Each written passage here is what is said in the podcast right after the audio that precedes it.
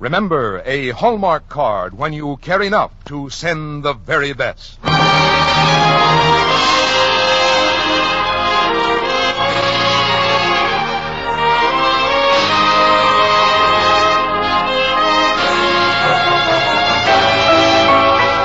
Tonight from Hollywood, the makers of Hallmark greeting cards bring you Van Johnson in John Sedges' The Long Love on the Hallmark Playhouse.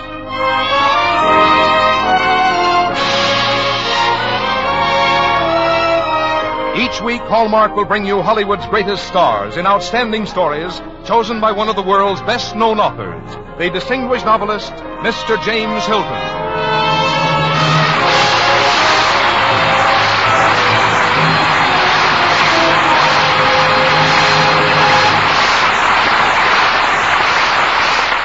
Good evening, ladies and gentlemen. This is James Hilton.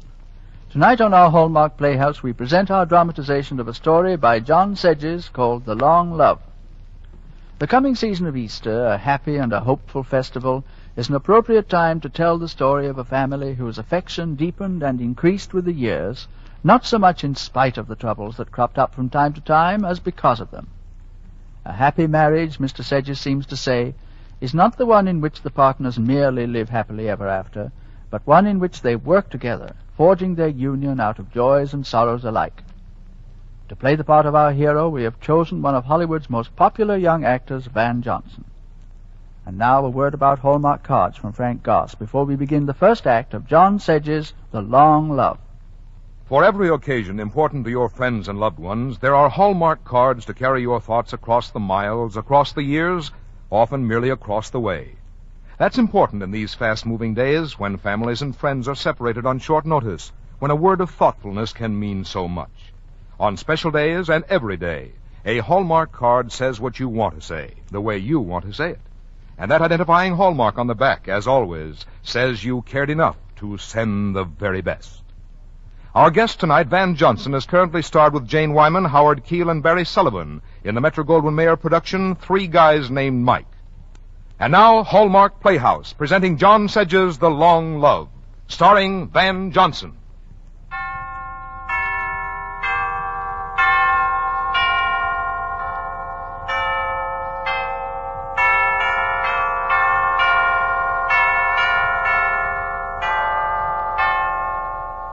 The gentle hills of Massachusetts warm themselves in the eastern moonlight, and the river winding its way through the town of Chedbury once again sheds its skin of ice. The first robins are sunning themselves on the ancient iron cannon in the middle of Chedbury Town Square. Across the street, the churchgoers in their Easter best are straggling from the big white building with the graceful steeple. As Edward Hazlitt lingers on the steps, his eyes go to a slab of gray granite which is set into the foundation of the building. He knows by heart the words inscribed there Dedicated Easter, the year of our Lord, 1911.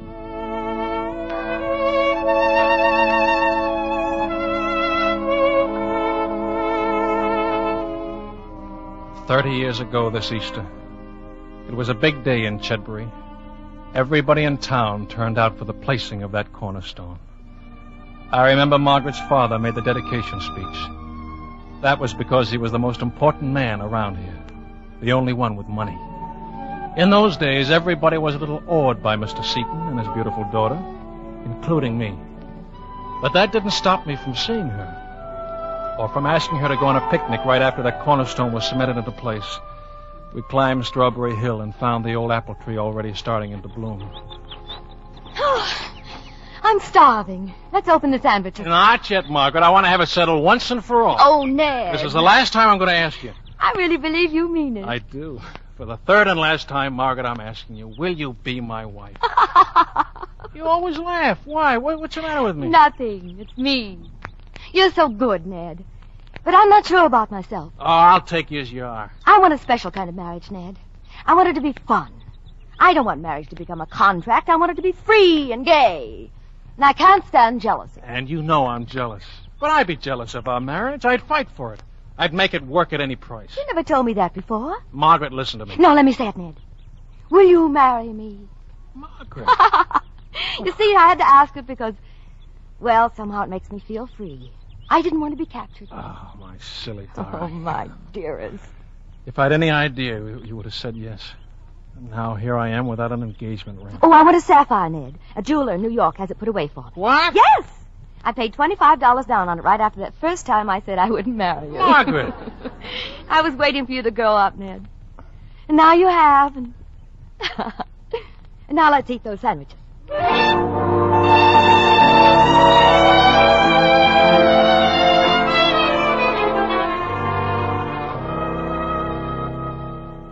She neither thought nor acted like any of the girls I'd ever known. That was the wonderful part about Margaret. And the frightening part, too. What did she mean about being free and gay? My mother was one of those who thought she knew. I warn you, Edward. You'll have no happiness with that girl. She's stuck up. She's without proper decency. Oh, now, Mom. Those Setons don't belong here. Ah. They have too much money for the rest of us. Yes, and Margaret will be just like all the other Seton women. Marriage has never held one of them. Dad, you don't agree with Mom, do you? Our families have got to be friends now. Well, I've never been able to know the Setons, Edward. Margaret's father makes his money on stocks and bonds in New York, and I'm just a small town printer. I doubt your marriage will bridge that gap. Well, we love each other. That's bridge enough for me. I suppose you thought about supporting a wife, I have. I want to go into the printery with you. and I'd be happy to have you. But I'm not the only partner, you know. There's old man Mather. I'll talk to him. I'll tell him about my ideas for the printery. Your ideas? Yes, the plant isn't using all its presses, Dad. There's room to print more than catalogs and pamphlets for Boston stores. Edward, your father and Mr. Mather have done very well on catalogs and pamphlets. And they can do still better with books. Book? Yes, books. Publishers. Printing the thoughts and ideas of men all over the country who'd never heard of Chedbury, but who will someday. Son, dreams are one thing, but we must be practical. And I say only dreams are practical. Remember how Margaret's eyes sparkled with excitement and approval when I told her my idea of the publishing business. But when I went to see old Mr. Mather to ask for a job with the printery, he told me I'd applied to the wrong person. He had just sold his interest to Margaret. At first I was dazed, then angry. Oh, I hoped you'd take it this way, Ned. I'd hate for you to marry me for my money. You should have talked it over with me first, Margaret. You didn't even tell my father you were buying you. No, no, no, I won't let you do this. But it's done. Oh, darling, you don't have to be afraid. I'm still dependent on you. More so now that my money is all tied up. I won't be able to buy a ticket to Europe whenever I'm angry with you. Oh, Margaret. Margaret, will I ever be able to understand you? Don't try too hard, dear. Just be a good publisher.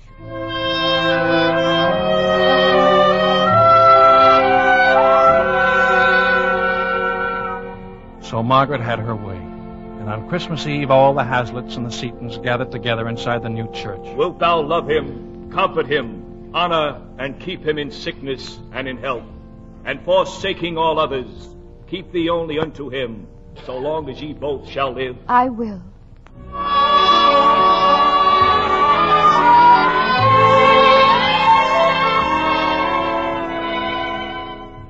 For richer, for poorer, in sickness and in health, to love and to cherish till death us do part.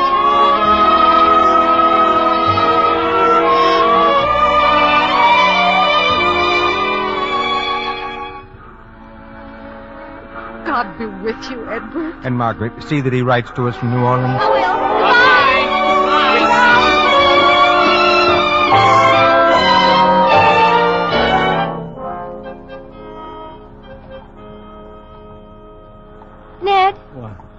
why does everyone in New Orleans seem to stare at us and smile? Because they appreciate beautiful women. And probably because we look so happy. You are, aren't you? Sublimely. Oh, look, a street peddler. Oh, listen.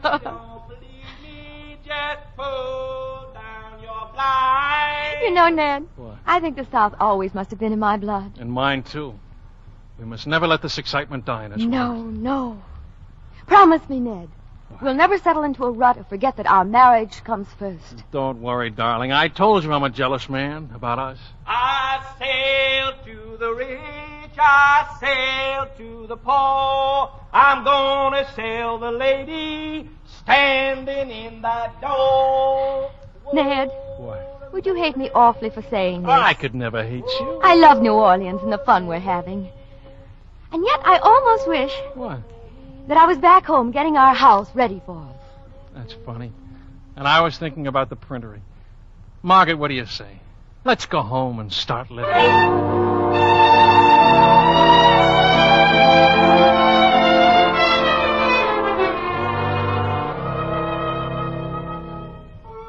I often wonder whether we live life or if life doesn't live us. Whichever it is, Margaret and I experienced it all. The joys and sorrows and the times of neither joy nor sorrow. The children came, Mary and Tom and Sandra. My family was growing, but not the publishing business. We've got to give it up, Ed. You've turned out four books and lost money every time. And then the writers stopped submitting manuscripts. They were all in uniform. I'm glad the army won't take you, son. Your father needs you here. Then peace and prohibition, and the return to normalcy. Ned, when are we going to take a vacation? Well, maybe next year, dear. Right now, Dad needs me at the plant.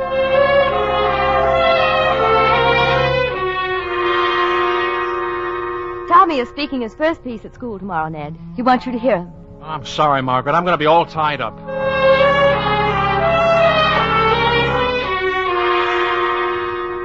For just a few days in New York, dear. Maybe next winter, dear. Right now, I've got a new book to get out. This is the big one I've been waiting for.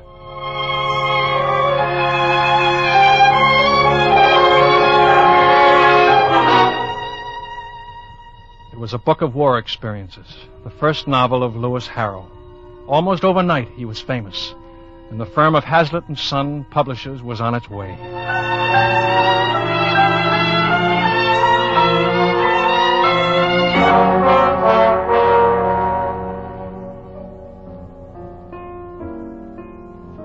Ned? Ned, Yes, dear.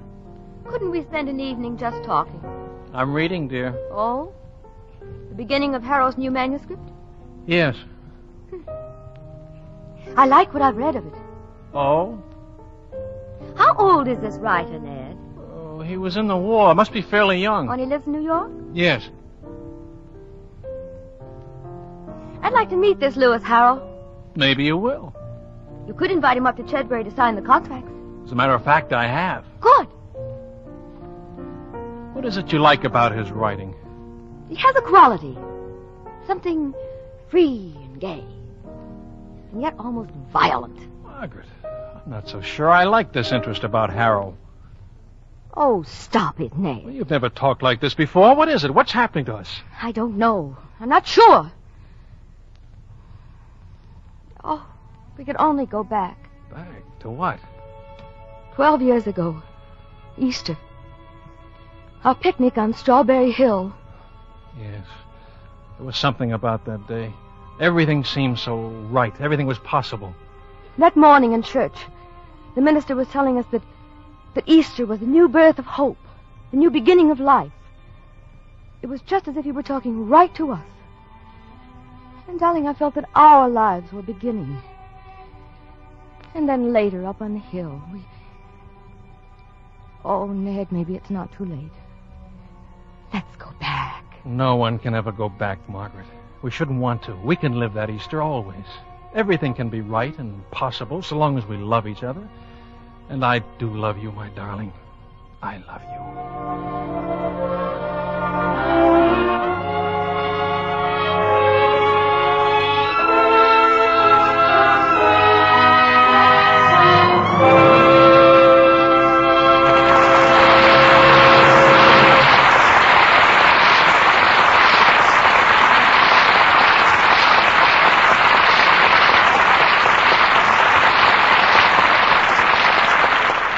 In just a moment, we'll return to the second act of The Long Love, starring Van Johnson.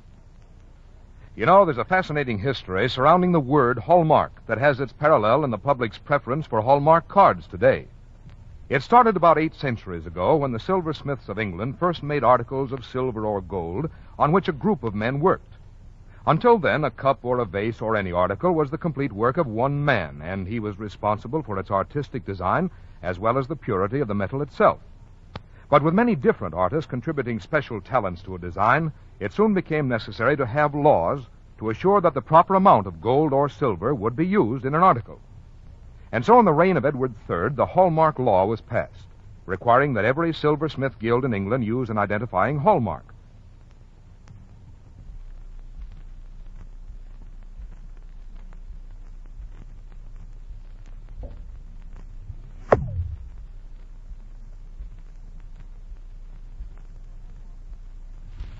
The hallmark of a particular group became famous and respected in direct proportion to the skill and artistic abilities of the people who made it. And today, collectors of Old English silver can quickly judge the worth of a piece by looking for the hallmark on the back. Also today, discriminating people recognize hallmark on the back of a greeting card because they have found through the years that hallmark on the back of a card has a meaning of its own. It represents the skill of craftsmen who for years have designed greeting cards with but one thought in mind to give you a card you'll be proud to send and one that will be received with pleasure. Because it says what you want to say, the way you want to say it. Because the message is surrounded with beauty and presented with the good taste you demand of anything that bears your personal signature. That's why Hallmark on the back of a card has come to mean you cared enough to send the very best. Now back to James Hilton in the second act of John Sedges' The Long Love, starring Van Johnson.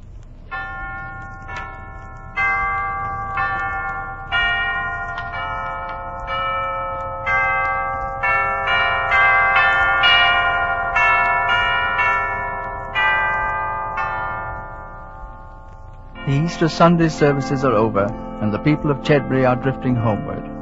Edward Hazlitt still stands there on the church steps. He stares at a grey slab of granite inscribed with a few words, and he remembers. We were married here. Our children were baptized at the fount, just inside those doors. This building means a lot to me. Though for a time everybody thought I was against the church because I published those books of Lewis Harrow. Oh, yes. He was a troublemaker from the day he came to our house. This is Lewis Harrow, dear. Harrow, my wife. I hope you don't mind my saying you're beautiful, Margaret. Well, no, not at all. Harrow? How did you know her name was Margaret? I know a lot of things, Ed. You feel you've seen me before, don't you? Who? My wife or I? Both of you. I feel you wondering. Oh, nonsense. Ah, it's my business to feel what people are thinking. Al, you have seen me before. Where, Mr. Harrow? Right here in Chedbury. Wait a minute. There is something about your face. Yes, you used to see it all the time. It was generally dirty, like the laundry. Our old laundress. You're her son. You used to bring in the baskets. And that explains it. The, the town in your new manuscript seems so much like Chedbury. Oh, it is Chedbury. I watched all your lives through the back doors of your houses. Even yours, Margaret. Well, I, I'm afraid I made a very dull subject. Not to me. You were always something fine. Something I hope to know better someday. And now. Well, now I've come home. Out of all the possible publishers, you sent your manuscript to us. You chose us purposely, didn't you? Why not?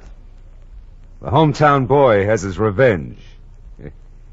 Chedbury was pretty cruel to the boy from the wrong side of the tracks. The cruelty may have been in your own mind. you know. Perhaps. Anyway, it's my turn now. In my next book, I'm going to let fresh air into this place. I'll show up all the smugness and the snobbery. All you people afraid to live. Afraid to feel fire in your veins. What makes you think we're afraid to live? You don't really want me to answer that, do you?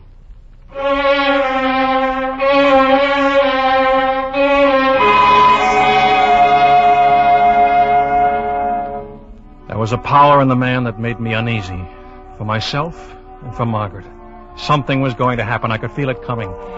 Within a month, Harrow finished his new novel. As I read the last 75 pages of the manuscript, I was first surprised, then furious. He had added a new character, a woman. A woman I recognized as Margaret. I sent for him at once. All right, all right, I admit it. I patterned her after your wife. You've got to drop her out. I won't publish it this way. I won't change a word. Listen to me, Harrow. We didn't ask you into our lives. You can't come here to destroy. I won't let you. To destroy what? Your illusions, your stupidities? Go on, show me one single word of mine that hurts Margaret. That's beside the point. You aren't her husband, and yet you seem to know her better than I do myself. That's a pretty sad confession to make, Ed. Don't twist my words. Ed, I worship Margaret. Yes, yes, I had hoped there might be in the world. Something I've never had. Something I'm grateful to know exists. That's what I was trying to say in the book. But don't be a fool, Ed. Don't try to own her. No man can.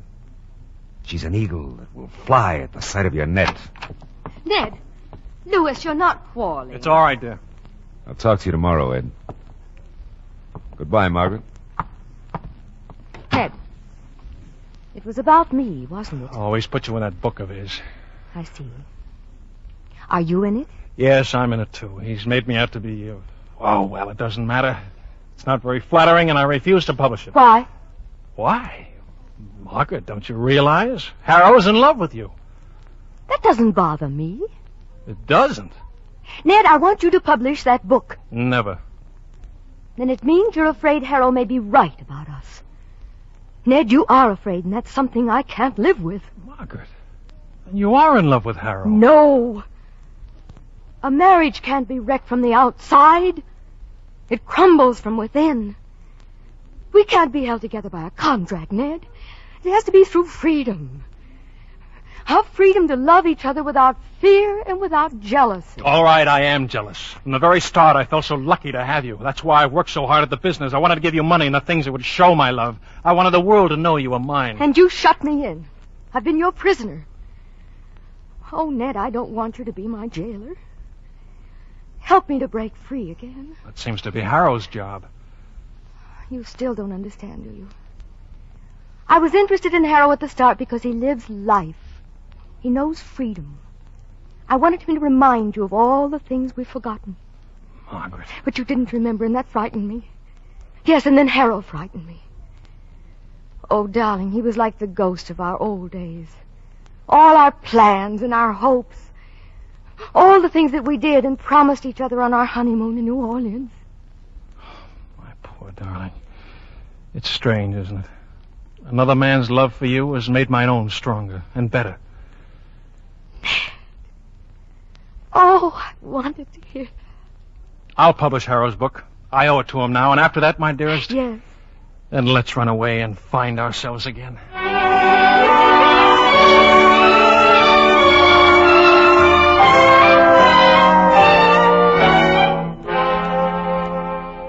We went to Italy, to Venice. We spent long, lazy, wonderful evenings on our balcony overlooking the Grand Canal and the gliding shapes of passing gondolas. Can you hear it, Ned? Yes. It's coming from that gondola over there, I think. No, no, I mean the street peddler. Street. Dear, this is Venice. And I'm back in New Orleans. Oh. Remember the funny little old man who used to call, Watermelon, watermelon, red to the rind. Mhm. If you don't believe me, just pull down your blind. I sell to the rich, I sell to the poor. I'm gonna sell the ladies standing in that door. oh, I remember. Oh, Ned. Do you know why I'm so happy? I think so. Because we've learned that it isn't New Orleans or Venice. Our honeymoon is a state of mind, and we've got it back. It's here in our hearts. Yes. And you know something else? Twelve years ago in New Orleans, I said something it's time to say again. Let's go home and start living.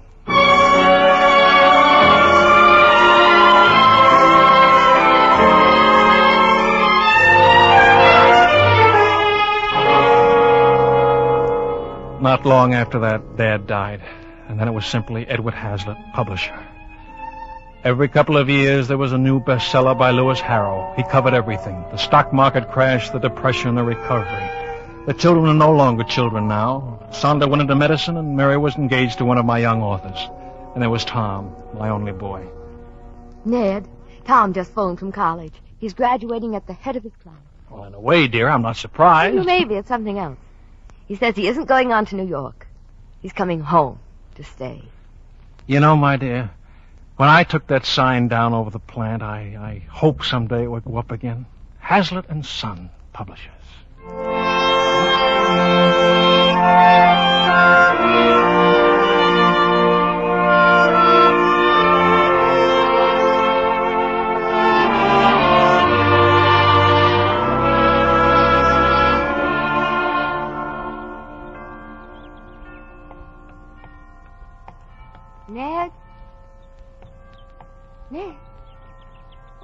Sorry to keep you waiting out here, dear. The minister wanted to talk to me about some committee work. Ned, Oh, yes. you aren't impatient with me. Of course not, dear. I, am afraid I was just wool gathering. I was looking at the cornerstone over there and remembering. Why, it's 30 years ago this Easter. You haven't forgotten? Oh, how could I? the dedication of the church, the picnic on Strawberry Hill. Seems such a little while ago. Just yesterday. You know, while I was waiting here, I was watching the young people come out of the church. I kept wishing I could tell them. Oh, by the way, dear, would you like to take a little walk? Why, I'd love to. After all, it's Easter, and I should promenade with my best bowl. Now, what did you want to tell the young people? Oh, they'll learn it all by themselves.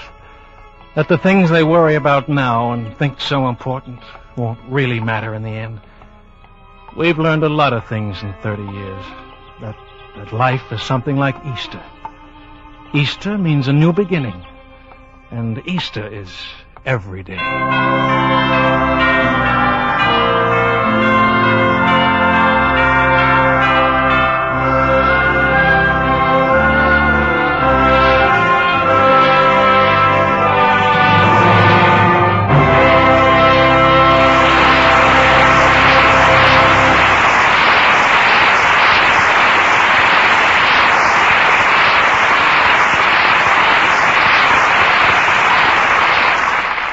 Van Johnson and James Hilton will return in a moment.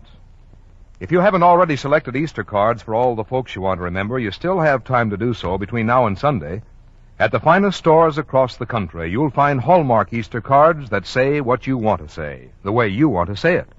Cards with words so expressive of your feelings your friends will imagine they've had a personal chat with you. Cards with colors and designs as fresh as springtime itself. Cards that express the deep spiritual joy of Easter. Cards that tell your friends and loved ones you remembered and wanted to share the happiness of Easter Sunday with them. Tomorrow, when you're looking for cards, remember to look for that distinctive hallmark on the back of the card you select, because on Easter, as always, you'll want your friends to know you cared enough to send the very best. Here again is James Hilton. It was grand to have you with us this evening, Van Johnson. Thanks for a first-rate performance. Oh, I enjoyed it. Thanks for inviting me, Mr. Hilton. I feel that I learned something, too, because I'd never heard the history of hallmarks explained as well as Frank Goss did it tonight.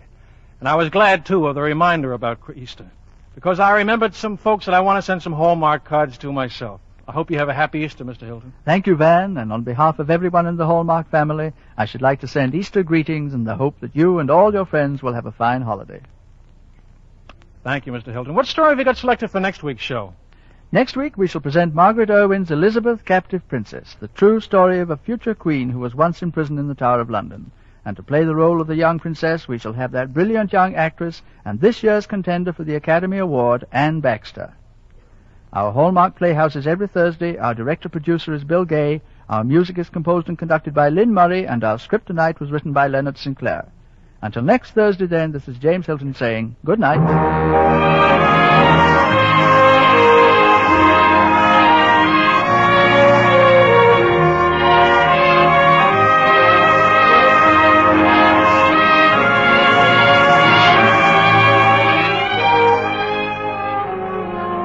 Look for Hallmark cards that are sold only in stores that have been carefully selected to give you expert and friendly service. Remember, a Hallmark card when you care enough to send the very best. The role of Margaret tonight was played by Lurene Tuttle. Gerald Mohr was Lewis Harrow, and others in our cast included Margaret Brayton, Ted Osborne, and Peter Leeds. This is Frank Goss saying goodnight to you all until next week at the same time, when Hallmark Playhouse returns to present Anne Baxter in Margaret Irwin's Elizabeth, Captive Princess. And the week following, Blanche Chenery Perrin's Rest and Be Thankful. And the week after that, Laurie Hillier's Time Remembered on the Hallmark Playhouse.